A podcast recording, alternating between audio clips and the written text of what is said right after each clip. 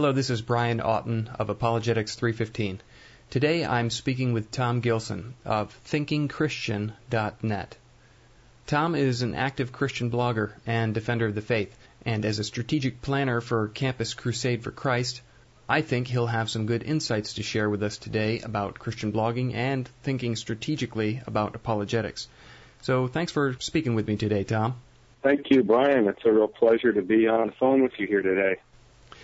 Well, Tom, the first thing people should know is that you're originally from the great state of Michigan. But that important point aside, could you tell our listeners a little bit more about yourself? Yes, I'll be glad to. I, I am from Michigan originally. I was a music major at Michigan State University, and that's where I came to know Jesus Christ and uh, joined Campus Crusade for Christ staff immediately after college in 1979, which was at least a few weeks ago by my count and um, actually, right from the very beginning, as a Christian, I was involved in apologetics because the uh, the two gentlemen that shared Christ with me, part of what they um, used as to bring me along toward Christ was Josh McDowell's book, Evidence That Demands a Verdict, the first edition back in the late 70s.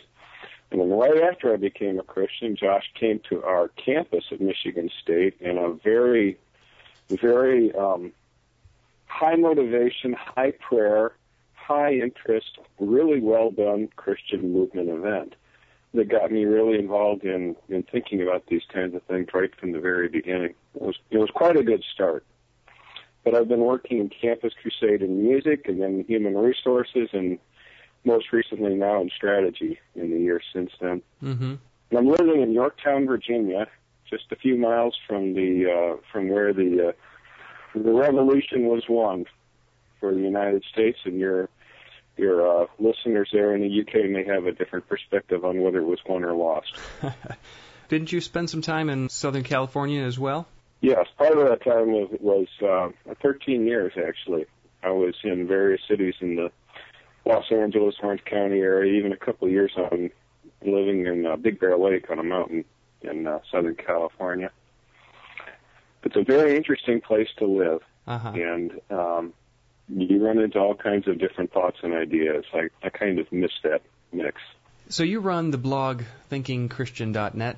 So tell us about mm-hmm. your blog and what got you started blogging. I got started. I got started blogging in I think it was late 2004 because for a long time I just thought that maybe there was something that I could develop that I that was untested and untapped at the time in terms of, of writing. And I had always wondered if I wrote, where would I write it? And blogging came along as just kind of an easy answer to that question, without any. Uh, what you run into in blogging is is you don't run into editors, you don't run into problems of delays and people this and, and people saying, well, we won't publish that. What you run into instead is um, I call it whitewater blogging or whitewater writing. You run into an immediate response, which can be either very positive or very much over the rocks in the rapids. So I got started and I found that it was fun. And that's really what's kept me going. And it is that I've enjoyed doing it, enjoy sharing what's, what's on my mind and, and interacting with other people about what's on theirs. So what led you to name your site Thinking Christian, and what's your goal? That's a good question. It's not that I was claiming to be an especially competent thinking Christian. It was from the beginning that I was hoping to encourage the concept of being a thinking Christian. That being a thinking Christian is not a contradiction in terms, that it's very much uh, the, the two concepts go together. And so the goal really has been to demonstrate that to the best that I can. What I what I write on is not terribly systematically chosen. It's basically um, what's interesting to me, what I think can give a demonstration of thinking Christian, uh, of Christian thinking rather, and usually with with my eye open to the fact that there will be non-Christians paying attention because there have been from the beginning. Yeah. So what I want to do is represent actually, in addition to thinking, the other thing I want to demonstrate is grace or graciousness. That when you get into a dispute with somebody, you can disagree, you can hold your ground, you can be uh, very strong in your position and, and in the reasons you give for it and the evidence and the logic and so on, and yet you can be a nice person about it. I do think that's one thing that uh, your blog, a hallmark of your blog is is it has a, a real good interaction and tone to it. And there's so many times where people might be right in their argument, say, but they just are abrasive and out to win the point and it's almost like are you listening to yourself or do you right. realize the tone that's coming across in in your comment oh sure I mean, Paul told us to to let our speech be seasoned with salt, and um, you know, he was never hesitant about arguing for the faith, but he was also very insistent that that we that we take an approach that's not necess- unnecessarily unattractive to outsiders. The gospel has its own offense. It's yeah. just a cross. We don't need to add to it. He says uh, as well, you know, as far as it depends on you, live at peace with everyone. And uh, this right. kind of a picking a fight sort of style where things are written in a way to provoke or to poke the other guy in the eye, uh, I think it can be counterproductive, especially when people are using good arguments, because then that tone is ascribed to those arguments, and it hurts the good arguments. I think. Yeah. In your experience as a blogger, what are some of the other pitfalls that uh, you think people can fall into? There are a lot of them. Um, I'll speak from experience. Probably the one that that I have discovered is the biggest pitfall for me to fall into is to talk about something when I don't know what I'm talking about. Hmm. And uh, it happened recently where I was uh, blogging on something where I mentioned a moral theory called desirism that's um, defended by a a couple of folks, atheists named Alonzo Fyfe and Luke Muehlhauser, and they say I misrepresented it. Really, in, in fact, I don't know whether I misrepresented it because I hadn't studied it well enough in advance to, to really be confident one way or the other. And that was a mistake. And that's the whitewater writing thing. I got jumped on for it, and I had to retract, which is um, better than holding an undefensible position for sure. So I guess there's another um, pitfall represented there, which is to try to hold an undefensible position as if you have to. Because if you're wrong or if you don't know what you're talking about, that's a good thing to admit when it comes to light. Along with that, I think is the uh, the the temptation to to always be checking your stats and to be trying to build yourself up and to and to be a winner in the wrong way you know among bloggers or in arguments or in in all kinds of ways. You can be the wrong kind of a quote winner as a blogger when really that's not what the point is. Those are some of the pitfalls that I've most run into but I think the most significant one is um if if I don't know what I'm writing about, I had either better bone up and figure it out, or I had just better not open my mouth at all. Mm-hmm. How do you think that blogs can be vehicles for evangelism, or how can they serve as vehicles for apologetic interactions? I think they're they've got an unusual ability to do that, actually, because what they what they provide that has been hard to find in our culture is the ability for people of different perspectives to get together and talk. Our our culture tends to be fragmented according to where do you work, where do you, and, and you can't talk about these things at work. And when you're not working, you hang around with people who tend to agree with you. At church, you don't get into discussions with non-Christians typically. That's not what church is for. Or sometimes on the other perspective, you'll be at church and you'll be with people who are not uh, terribly interested in the apologetic issues. There's a whole lot of um, a whole lot of that experience, I think, among people who have some interest in these kinds of questions. They have trouble finding somebody at church or in their local network to share with these things, uh, to share these things with them. So there's two aspects there. One is that blogs get us together with people that we can discuss with who don't agree with us, and um, and have a fruitful conversation with someone and learn what they're thinking and let them learn from us. And the other thing is that they connect Christians who otherwise wouldn't be connected on this kind of a topic. And I want to add a third one too, which is that I have received numerous, well, I shouldn't say numerous, I think they represent a numerous group of of, of, of, of readers, emails from people who have said, thank you for blogging about the truth of the faith. I keep reading the atheist blogs or the atheist forums and websites, and I wonder if there's anybody out there who has an answer, and thank you, there really is one. So what they do is, is they provide a presence on the web to answer the other, the, the contrary presence on the web. Mm-hmm. Now, as a strategic planner for Campus Crusade for Christ, what does that entail? I work on a project basis with different ministries of Campus Crusade in the U.S. in doing planning with them, which actually it's either strategic assessment, trying to figure out where they are, what they're accomplishing, how they know whether they're accomplishing what they think they are, how they measure their results, that kind of a thing. Or if it's not that kind of assessment, it's actually the planning with them. How, what is it that you're trying to do, and how will you go about getting it done? What's your vision? What's your mission? What's your direction? What are your steps you're going to take towards accomplishing that? So as I said, it's on a project basis, so I'll be assigned to work with different ministries.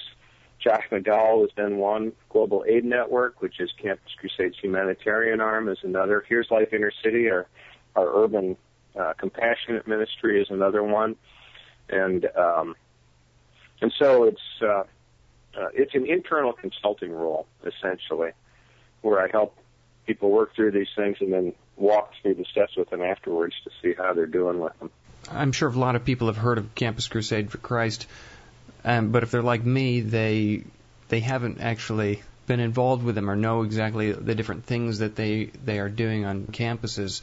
So tell me more about what Campus Crusade for Christ does, and is there a way that people can support them or or be involved in their work? Sure.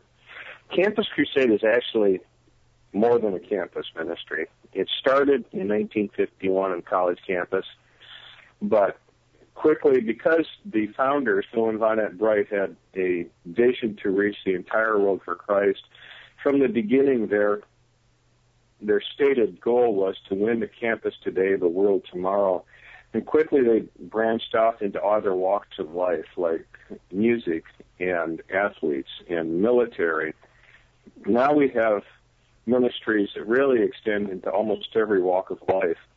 In addition to the ones I've already mentioned, we have ministries with diplomats at the United Nations and governmental leaders in Washington, D.C., and with community leaders uh, in a marketplace ministry that's not officially named right now, but it's it, it is a a community church, um, business, etc. centered marketplace ministry. We have the Jesus film that Campus Crusade uh, produced and in partnership with 1,500 mission agencies has, has been distributing to, to actually where 6 billion plus people around the world have seen it.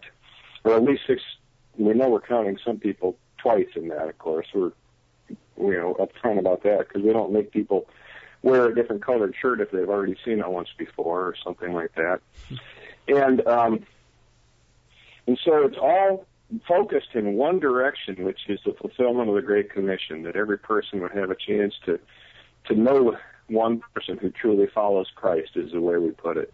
That the the uh, the presence of Jesus Christ in communities would be present there in a person who represents Jesus Christ and can and can show who he is and and, and tell what he tells people can get involved, probably the, the best way is to go to our website, www.ccci.org, and look around and see what Campus Crusade for Christ is doing from there.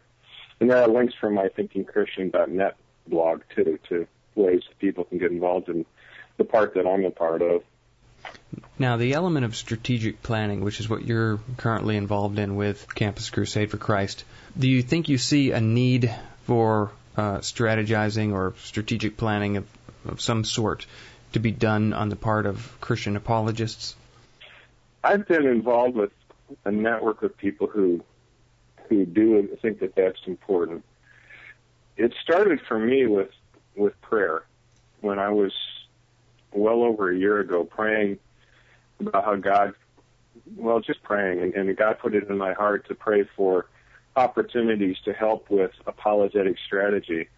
And I ended up getting connected with Alex McFarland at Southern Evangelical Seminary and with some people at Breakpoint and others who there is a, uh, I think, a groundswell just barely, uh, maybe on the on the verge of surfacing of people who want to be more effective with apologetics. And here's the problem with apologetics is that as I look at the questions that apologists are trying to answer academically, I'm going to overstate the case slightly, but only slightly. The questions are all answered. There aren't any hard questions out there. Now I know that that's that's an intentional overstatement, but it's there's a sense in which the work of apologetics to to solve the hard problems of the faith in is is really quite far along.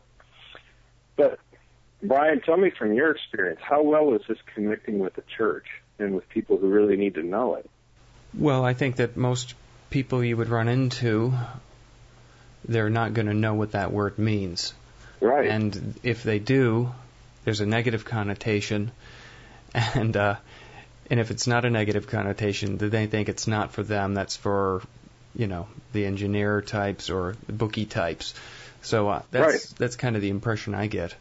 Yeah, and and yet, it, I mean, and I I run into that the same way you do, and I was very worried that you would have a very different answer because it's it's everywhere. And yet, I think of my son who's going to college next year, and what it, it, suppose someone invites him to a party where there's going to be drinking and sex and the usual, and he says, you know, I'm not going to do that because I think it's wrong. Well, how much power is there in that? I mean, there's a lot of temptation with what they're offering, and it takes some strength to withhold it, especially when there's peer pressure. What if he says, I'm not going to do it because my parents think it's wrong? Well, they're going to say, hey, kid, you're not living with your parents anymore, grow up. And by the way, that would be right on that one he it would be time for him to make his own decisions. What if he says, "I'm not going to do that because the Bible says it's wrong, and I think the Bible is true"? That's a little better. But how much strength is there in I think the Bible is true when somebody starts pressuring him, as happened to me in college, and it's happening more and more and more these days, to say the Bible isn't true? Again, not much strength. But if he says, I'm not going to do it because God says it's wrong. He says it in the Bible, and I know that what it speaks there is true, and I know it for these reasons. That's powerful. So this is all by way of um, of illustrating why I think apologetics matters. It matters to people who don't think it matters. It matters to parents who send their kids off to college and want them to come out spiritually alive. It matters to the to the person who's wondering what's going on in their life and is God really there it, it really matters. But apologists aren't connecting with that, and that's why I think we need to think more strategically about how to get the message to the people who who may not even think it matters to them, but it really does. Do you think that many people get into apologetics uh, sort of as a byproduct of being questioned themselves or running into faith challenges themselves, but then they get into it not strategically, they get into it as a reaction? Do you think that's part of the issue, or? Yeah, I think so. It's as if what we're doing is interacting with the questions instead of interacting with the people who matter. By the way, the questions do matter. I am absolutely convinced that the questions matter, and um, and I'm all for extending the, the academic area of apologetics. And what I said before about the work being already done, that really was an overstatement. But we've got to do more than interact with the questions, which I think is kind of the approach that would would be common for someone like you just described. You, they've got the questions and they grapple with the questions and they deal with the questions and they work the questions. But there are people out there besides just ourselves and the questions. So, how do you think this applies to those looking to do apologetics as a ministry or a vocation of sorts? Well, that's a tough one because, as you well know and have said, um, there isn't a job description of apologist in very many places. There is in the Christian colleges, a few of them, and in some of the seminaries, there is in uh, I know of one church that has a staff apologist, but um, that's a big, a big gap right there. If someone wanted to get into a ministry of apologetics, they would have to be an awfully good, as a full-time minister of apologetics, they would have to be um, awfully good at speaking and writing and selling what they speak and write if they if they want to eat and pay a mortgage, because uh, that's a hole. That's a that's a gap. There isn't a place for that person very easily found. And well, I wish I knew the answer to that question. yeah, well, that's definitely something that people need to consider if they're getting all excited about apologetics and yay, I'm going to go to Biola, and uh, they run out there and, and get you know a master's degree and thinking that there's a like a thriving job market. right. It needs to be something that they really think carefully about and how that's going to play out in their their lives and how it's going to fit in with mm-hmm. not just oh now I can use this as a ministry and this is where my heart is but where's this fit in in the overall scheme of being supported and not just scraping by? Yeah. And probably the church needs to look at this. I mean our pastors need to understand we live in a different world than we than, than the one I grew up in, going back to my youth, because the questions are harder. The questions are coming at us stronger, and uh, there wasn't the um, there was the death of God movement in the, in the 1960s, I guess. There there were some of these things, but um, the culture was still at that time more disposed towards Christianity, and now there's a lot more to overcome and and a lot of it's intellectual. And the pastors have got to get equipped. Whether they need to get a master's at Biola, I think a lot of them probably do, or Southern Evangelical, or some of these other good schools that teach these things. But they've got to be getting equipped one way or another. That all church leaders do need to be equipped in these things. Jim Wallace of Please Convince Me, he said, um, "We don't need one million dollar apologists. We need a million one dollar apologists. And uh, it's a great insight, I think, because it just needs to be something that's introduced to some extent just all across the board, all across the church. A different level is um, Southern Evangelical Seminary has been is working to try to figure out how to get started a, uh, a movement in churches of, of apologetics point persons. Yeah. Someone in the church who can represent these questions and represent the answers. Just as, you know, not every person has the gift of mercy or compassion or giving or leadership.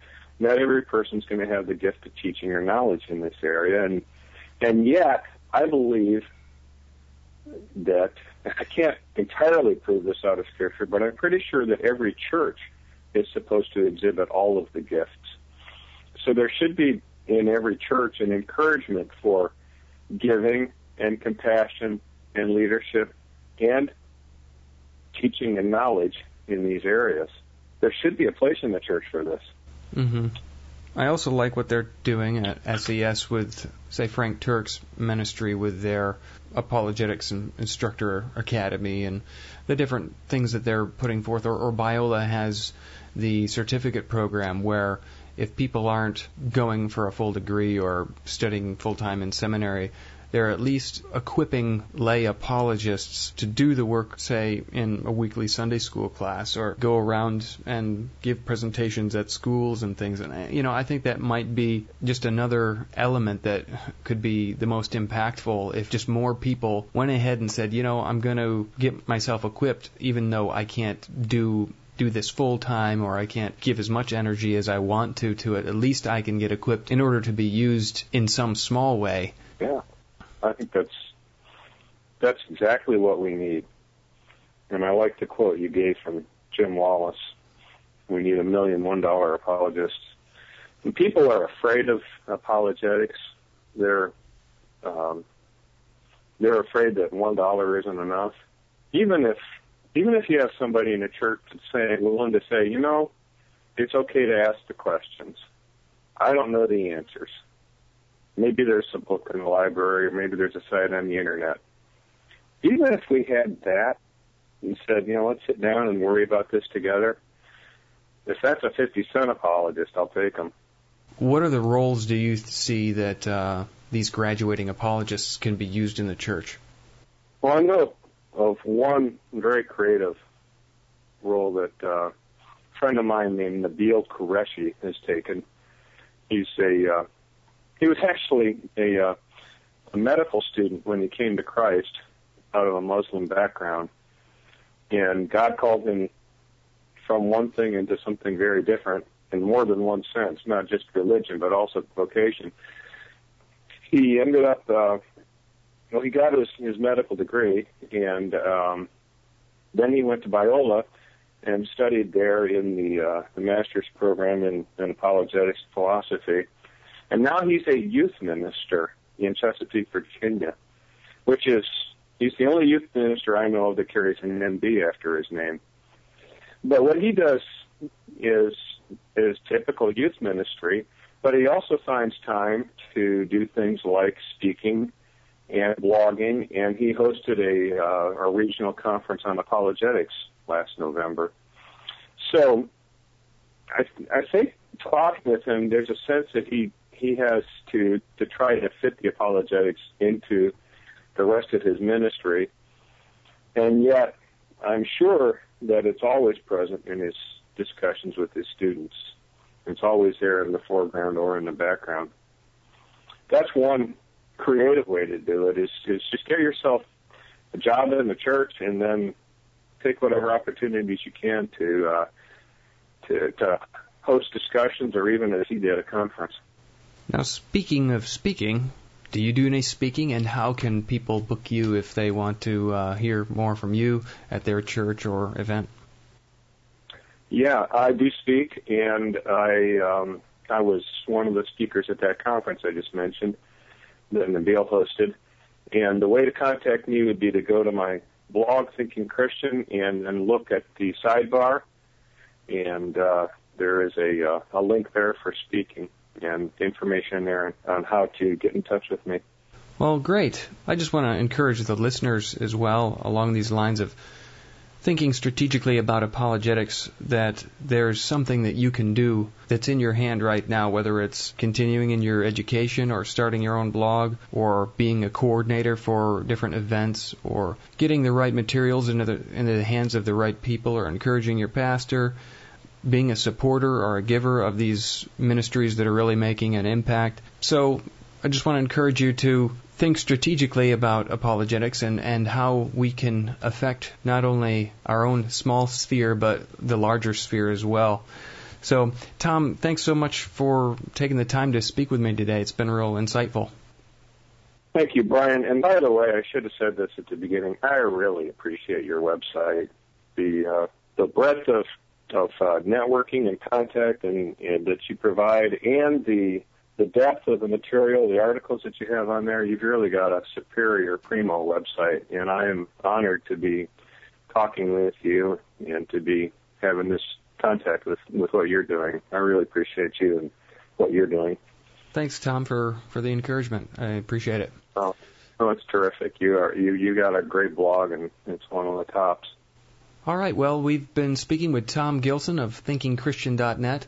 Be sure to visit his blog and follow the links provided at today's blog post at Apologetics 315 for more information. This is Brian Auten of Apologetics 315, and thanks for listening.